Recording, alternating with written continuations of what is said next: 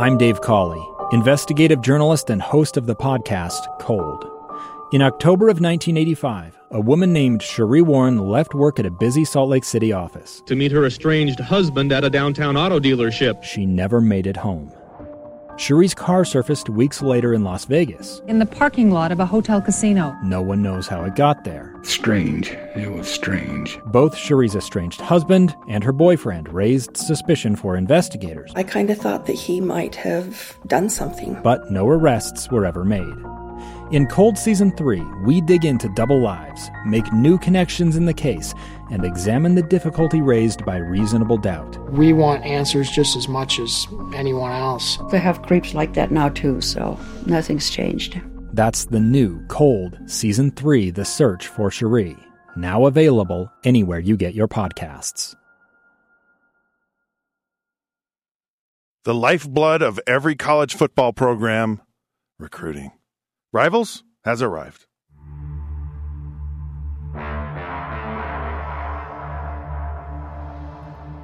All right, welcome to another episode of Rivals. Scott Mitchell, Jason Buck. And yes, it's that time of year again. No, it's not the holiday season, but it is the holiday season. And now recruiting has invaded on our holidays. It used to be in the second week of February, and now it's in December. And they have early signing day, and they have it because they want these players to, I guess, have a good holiday, possibly be able to enroll in school so that they can participate in spring football practice. And the recruiting just gets younger and younger and younger. Well, BYU and Utah have both had a lot of success in their early signing. Uh, in fact, I think early signing, Jason, is is becoming the regular signing, and probably pretty soon it'll kind of take over for the whole thing because most of these recruits are uh, pretty pretty much decided at least by by this point. I, I, don't think there's a lot of surprises. Yeah, they are. So this uh, um, this Utah recruiting class, uh, I I, I kind of had this thought hit me uh, when when we uh, when I was driving in here today, knowing that we were going to have this conversation, because you you ask yourself, well, does the success or the lack of success on the field is is there any indicator? Is there any tangible evidence of of its impact on recruiting? Because like maybe your team isn't good, but man, you are just a heck of a recruiter. Like like when Ron McBride first got to Utah, he was an amazing recruiter, Yeah. right? I mean, it's Yeah, he's a great recruiter. it's what, but but the program wasn't there to sell. Right. He was selling an idea. You know, he was selling the hope Tough of the duty, future. man. Yeah, it's really Yeah. tough. You know, and and so you you have to ask yourself: Does the, your success on the field? And and I think in Utah's case, I think there's some tangible evidence that says yes, it does. And and here here's here's Well, my absolutely here- success. yeah. I, I never would have went to BYU if they had a losing program back when I was leaving Ricks college. There is no way. Five and five. But six but and wouldn't five, wouldn't you go? But would you go to Utah, who their first season? Well, actually, that would have been. Was Jim Fassel? Did he recruit you at Utah? Yeah. Yep. Was it his first year, or or had he uh, finished his first year? I think it finished. I think eighty four was his first year. Yeah. Yeah, Was it was 80 84? Yeah, it was 84. It was his first year. I think he finished his first season it was that fall. and that he was eight and four. Yeah. his first year. They had they had a really good year. Yeah. Uh, you know, and so everyone was optimistic, like, okay, here we go. This is this is going to be a good thing. But it didn't it didn't strike you as well. You you were you. I don't want. Let's, I don't No, want to go down those I'm not a good Okay, example on that because I was Ohio State, Right. Alabama, Texas. but but here's where time. here's where I think here's where I think it's changed for Utah. It's changed in that this Clark Phillips, who just just signed, four star guy, going to Ohio State. Like he's a legit guy. He's a, he's a guy um, that that won't be around too long. Like he's going to go to the NFL, but he's a legit a legit player. Okay, right. he's going to uh, Ohio State. What happens? Utah flips him, and this is Ohio State. Yeah. Then this Van Fillinger, who's the second highest rated recruit in Utah, another four star recruit, going to Texas. You have Oklahoma. Uh, are you? I'm sorry. You have Ohio State and Texas. Like those are as about prestigious universities and college football programs as you could get. Yeah. I mean, they are the big boys. They are Yep. old blood, blue blood. They are college football. Yep. They flip him, which is huge. which is massive. Yeah. A year ago, they sign this Cam Rising, who transfers, and they think had he been able to compete last year, may have given Tyler Huntley a run for his money. And then you have this Bentley kid from South Carolina who started and just and broke his foot at the beginning of the year and and knew he wasn't in South Carolina's plans. And where does he end up? At Utah. So you've got South Carolina, you have Texas, you have Ohio State, and and those are it's not like these guys are coming from Arizona State or you're flipping a guy that might have gone Right. to, you know, I don't know, even UCLA. yeah. I mean, it's not, and that doesn't happen in the past. And I think that this whole recruiting thing has or uh, ha- has been impacted by the success that Utah's had on the field. Absolutely. Absolutely. The success on the field impacts it. I mean, it, it makes people take notice. They think they can go to Utah and have a chance to win championships and they can see themselves winning the championships. It sells it. So, do you feel that, um, like, did you go to BYU because they just won the national championship? Did that play into? It played into it. It did play into it. yeah, it. absolutely. It played into it. I was so determined, you know, in my thoughts to get to the team that would develop me as a lineman and get me to the NFL. That was number one to me. And so I was really obviously flattered by the Texas and Ohio State and Alabama and the you know the real big names. And and uh, I, I just refused to talk to any WAC conference school at the time and uh, but BYU because they were undefeated and they had you know just won the national championship. And and obviously I was tied to it through church Right. right, and my membership and you know all that. But it was uh, the being undefeated and winning the national championship was one of the keys to me coming. Absolutely. See, for me, it wasn't. And I think there there are a lot of kids that that's not the case, and it, and there's nothing wrong with that. I mean, I mean, yeah, they're- they're- yeah, they're like mom and dad went there. I've been a fan all my life. Well, no, no, it's- I grew up right next to the school. I mean, there's a lot of The- other factors. No, look, what I'm saying is is for me, and a lot of these kids they go, like, well, yeah, they they haven't won there, they haven't won there in a long time, but I'm gonna change that when I go there. yeah, That's how that's how a lot of these players think. They go, and it's I think it's changed in in a lot of regards where the players go, yeah, I know they haven't won a championship, but we're gonna we're gonna win one. I mean, these kids, this last senior class at Utah, they had that mindset. They're like, we're we're gonna put us on the map. yeah. And so I think there's a there's this you know it's like because why do these? I guess I'm trying to get to the bottom of why do recruits go where they go. You know why do they do it?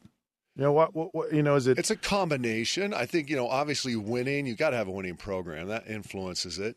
But then personal relationship. I mean, next to that, I think it's you know my position coach. I'm a D lineman. They're D line coach. Do you just really spark you know that feeling between each other where you're going to like working with this guy? You believe in him. You know he's going to develop you. I mean, that's got to that's got to be the biggest factor is the position coach you're going to be working with and the and the system, the coaching staff, and and the team. That that all influences it. So you you don't um okay, what about um like well we'll I'll get into that in in a little bit but let let's take let, let let's take a little bit closer look at this um this Utah class and I guess my question is cuz everyone gets excited about recruiting or maybe disappointed I, I you know you go cuz Utah apparently their ranking in the Pac-12 is 8 they're 36 nationally. Um, they were 42 a year ago, so they've they've certainly gone up. Um, and uh, and so they're it, it's an improvement. I think it's a bigger improvement than that. I mean, I, I think they've they've got some, and, and part of your ranking is the number of players. You know, it's like the it's the stars, and it's the actual number of players that you actually recruit. Uh, so it's a little bit misleading what those rankings mean. Uh, but my question, Jason, is: Does anybody um, have an immediate impact on this in this Utah class? You know, it's hard. I think traditionally it's hard for uh, players to come in and have an, an immediate impact, but skill players can pull it off quicker than a lineman can.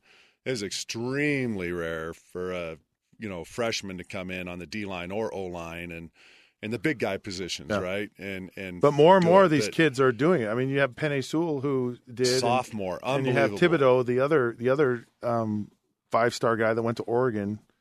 They both did. So I, Yeah, I agree with you. It is harder. It is harder. It than the is much harder. position. Usually, Yeah. you can see a you know corner Mo- most guys, receiver yeah. come in most of the time Mhm.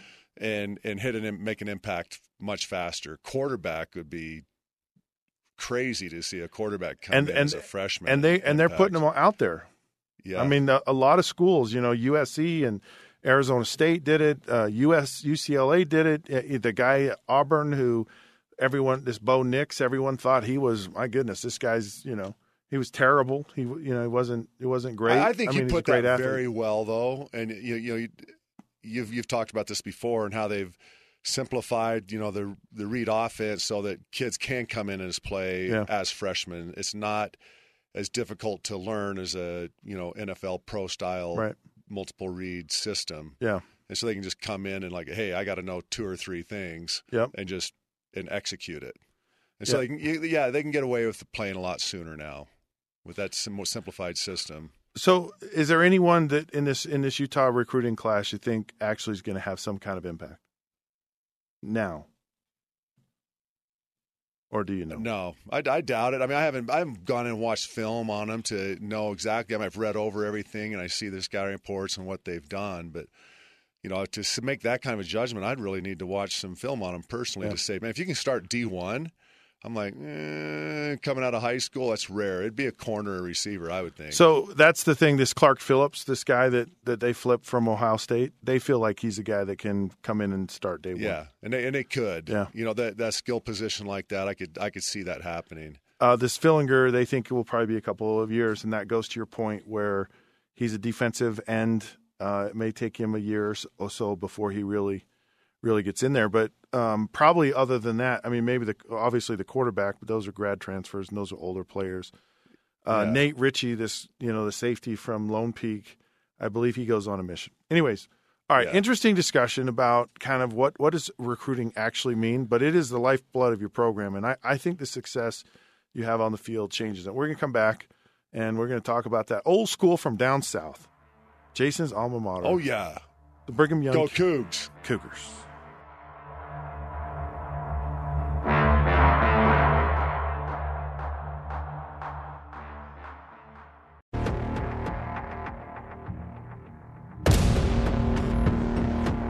All right, welcome back to the show. Scott Mitchell, Jason Buck, rivals, uh, talking about recruiting, and of course, the early signing period has it. Well, it's here.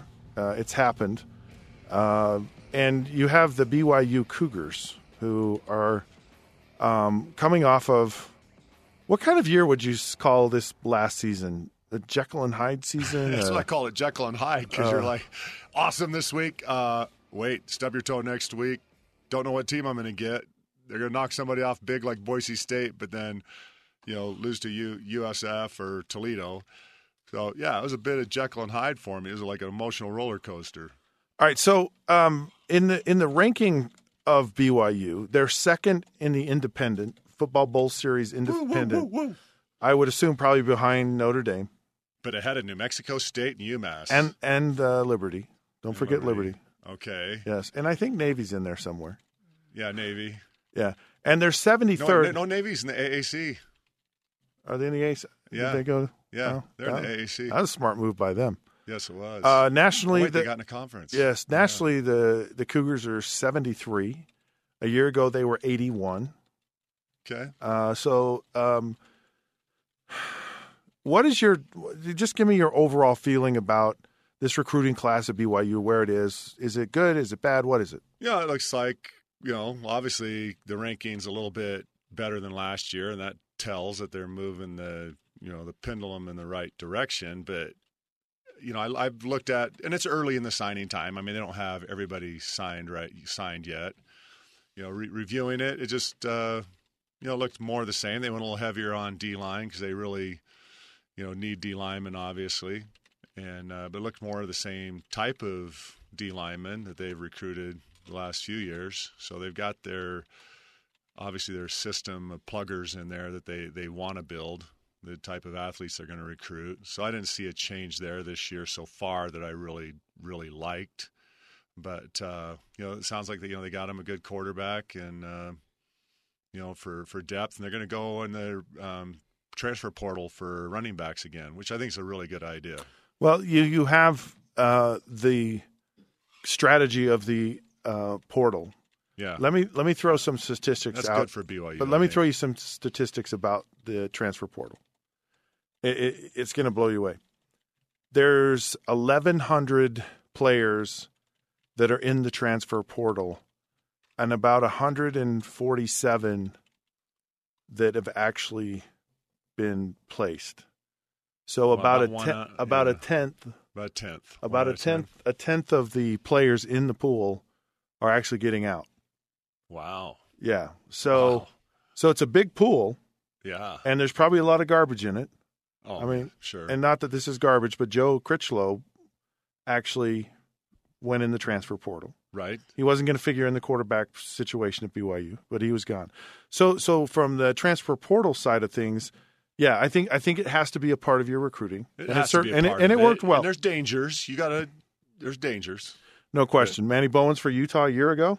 Yeah. They thought they'd secured up their linebacker situation, and he jilted them at the last the last moment. But I think it worked very well for BYU. It did for BYU last year. I the running back position, it just it was real. The, you know that injury, you know, really got him to Williams. But So here, here's the thing with BYU that I think is kind of challenging, and and well, maybe challenging is not the right word. I always like look at these recruits and go, I just want them to play right now, and and the reality is they just freshmen, well no that no the reality is they just don't. That's my whole point. Is like everyone gets excited about all right, we just signed all these new cool guys and everything, but you know, and in BYU's case, most of these guys are going to go on missions. yeah, Like like they're gone. They're going on missions, and that's a great thing. I mean, I'm not saying it's it's a great thing. But not it- a, not a great thing, but it's just development moves out there two, three it, ju- years. it just changes things. So Yeah. then you go, okay, well, if they're going out, who's coming back? And and the reality is is that's still up in the air. Like like there's nobody coming back that you just go, man, I can't wait for this guy to come back. For example, like when you had Chase Hansen at Utah, and he Yeah. goes on a mission, and everyone's like, man, I can't wait till Chase Hansen gets back because he's going to be something special. Or you have a kid like Britton Covey yeah. or some of these kids and, and they've had they've had that happen at BYU as well but it's just it's just kind of hard when when some of these guys you know um that you do- well I say some most of them are gone you know Yeah, they're well, let, let that, and then Lance Reynolds told me once. He said, "Jace, it takes a minimum a year to get these return missionaries back in football shape, so Right. they can even contribute." right So, I mean, it's like a one out of ten comes back and can actually contribute Yeah. his first year back from a mission. it's a good point. And then they're subject to you watch it all the time. They come back and they come back too early. Coaches push them back too fast, and they get injured. yeah I mean, you see that so often because man, did that- you There's not their bodies aren't ready for that level of competition and speed. did you ever see anyone who came back and just didn't have it anymore Oh, all the time. how how All the time at how much of a how much of a percentage is that Oh, I, I would say the percentage was, you know, back when I was playing fairly high. When I say that 25, 30%, one out of four.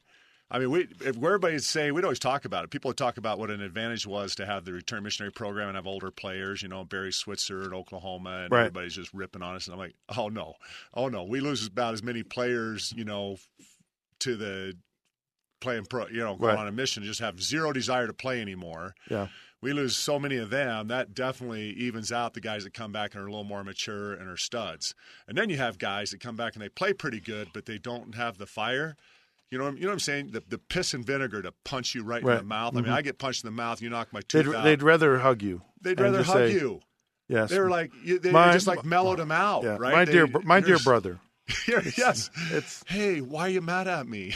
right, right. Yeah. So there, there's negatives to the, you know, it's not all advantages to send guys out on missions and bring them back. Is what I'm saying. It's a lot of them you come back and you lose them, and and they're not as good a player, and they lost the fire in their belly, and they're just riding it out to get married at school and and you know finish their degree and so it was, so it's a double edged sword. It's positive and it's negative. Uh, so the one, I guess, name from this whole recruiting class is Cody Epps, this wide receiver. Uh, Mater Dei? yeah, out of Mater Dei in, in uh, Santa Ana, California, and and he's the guy. I think you know he could maybe have an impact, maybe have an impact this year. I don't know. I don't know if he's going on a Yeah. mission. I don't know what his his status is Yeah, I don't know if he's I- LDS. yeah, but but he he's certainly he's certainly kind of the the marquee name for BYU in in this recruiting class. to play right away, absolutely at at uh, corner. I mean, they're weak enough at D line. You know, maybe a, just a real special D lineman could come in and uh, make make an impact because they're they're weak there. Um, quarterback, no. Running back, you know, um, with Katoa coming back, I mean, it's a little a little better, but they definitely need to bring in a another transfer. You know, out of the portal like they did last year. At least at least one running back. I want to ask you this question, and it's about uh, a couple of players, probably the two highest prospects uh, for the pros that could leave underclassmen. So you have Khyiris Tonga, a defensive lineman, as you said, and then you also have uh, Matt Bushman, the tight end. So do you think? Uh, what What do you think about those players? Should they stay or should they go? You know, I I don't know if they're going to help themselves that much by playing another year, and I don't, you know, like move up in the draft picks very very much farther. Um, but I don't think they're going to go that high this year either. You know, I don't. You know, Bushman uh, Bushman could maybe go in the third, fourth round up there pretty high. I mean, I I really like him, but they didn't utilize him as much this year as I was hoping they would have. I think he could have had a much better year than he did if they would have used him right. I mean, he is a great receiving tight end. I mean, I've heard knocks on him as a run blocker, which you better learn how to be a run blocker in the NFL. Why they don't run the ball anymore in the Uh, NFL? well, that true. that hybrid tight end is like it's in vogue, man. It's it's they don't block as much as they used to. See, That's I, true. I think I think Matt Bushman should go, and I think he should go. I don't even care if he's a third round guy because he's a guy that he, he gets in the right situation and and he'll get in the right situation because someone will go, we can utilize that guy, Yeah. and and and so okay, he fine, he's a third round draft choice, but he gets on a good team Yeah. and he's going to play. And he's and he's going to get get He's opportunities. hands, yeah. When you got a guy, Ky- Khyiris Tonga, he's going to get his lunch eaten. Okay, Uh-huh. he needs to stick around and he needs to get low, right? That that seriously, and it's just, I think he can really improve his situation if if that was the case. Yeah. If he if he actually got got lower, got uh, in, yeah, a, right in a now, better position. Tonga, just watching him, you know, last year, like you said, playing high and, you know, and then inconsistent. Um, made some fantastic plays, obviously, but inconsistent. Then Yeah. you're like, wait, where'd he go for that quarter? Oh, it didn't see him that Right. quarter. Well, And- all play made a big play. And another year of seasoning for him, and and would help changing that play, I think would be He so for him. Dude needs to stay. Yeah, and he may get converted to offensive line potentially. Do you think? He could get converted to the offensive line. That's the nice thing about being a good D lineman. and I didn't know they feet. converted people at BYU. That's a good one. No, they can. I've you know you saw D linemen, college D linemen that were good enough athletes to be D linemen in the NFL were converted to O line in the NFL all the time, Right. And they made great O linemen. Yeah. Yeah, interesting. Okay. Yeah. You have anything else you want to share, or are you done? No, yeah, I think we have a good subject um, coming up. Do we? Yes, I really. Oh, yeah, boy. yeah. Talking about you know how the does it really the recruiting class mean more, or you know NFL players coming to your program mean more? Okay. All right. Well, hey, this like round that. of rivals is over. It's over. He's Jason Buck. I'm Scott Mitchell. You can find us uh, at KSLSports.com because that's who we're powered by. Please visit us on Facebook at The Rivals Podcast, Twitter at The Rivals Show. And until then, whatever you do, day or night, sleeping or awake, do not act like Jason. It's the best thing.